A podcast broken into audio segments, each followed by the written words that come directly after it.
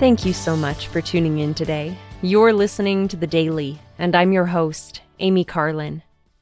As I have studied Moroni's teachings in the Book of Mormon this week, I noticed the emphasis he placed on priesthood ordinances.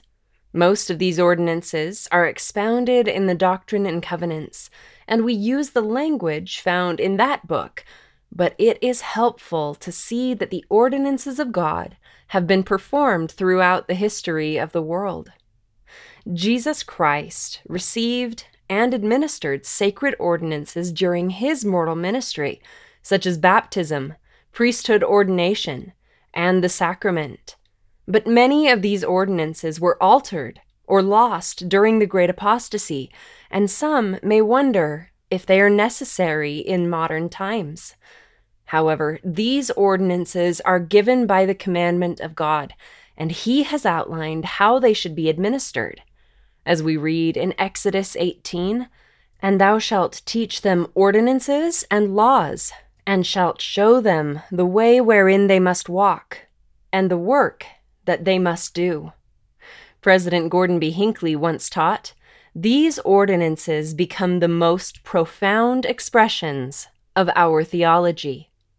The Gospel Topics Manual on churchofjesuschrist.org explains In the church, an ordinance is a sacred, formal act or ceremony performed by the authority of the priesthood.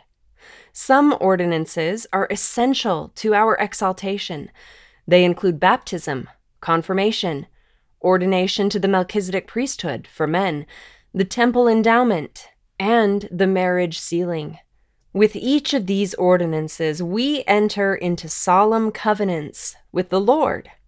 Other ordinances, such as naming and blessing children, consecrating oil, and administering to the sick and afflicted, are also performed by priesthood authority.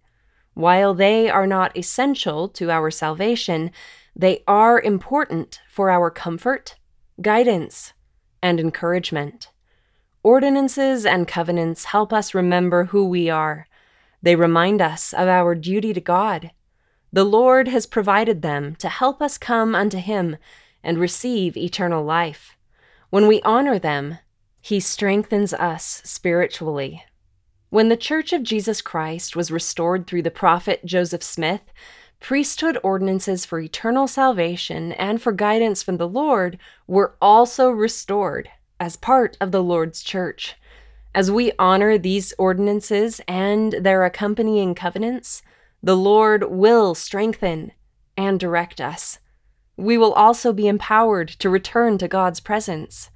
President Boyd K. Packer explained that ordinances and covenants become our credentials for admission into God's presence. To worthily receive them is the quest of a lifetime.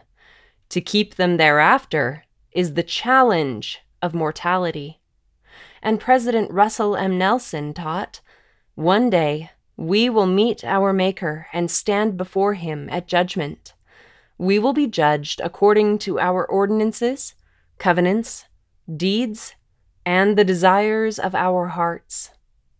If you would like to participate in this year's Light the World daily service calendar, today's theme is Peace on Earth. We are invited to help others feel peace as Jesus did by posting a picture to social media that brings peace and calm. I hope that you will participate and tag your post with a hashtag Light the World. To view the full calendar or more ideas based on today's theme, visit lighttheworld.org. Thank you again for listening today. The Daily is brought to you by The Church of Jesus Christ of Latter day Saints.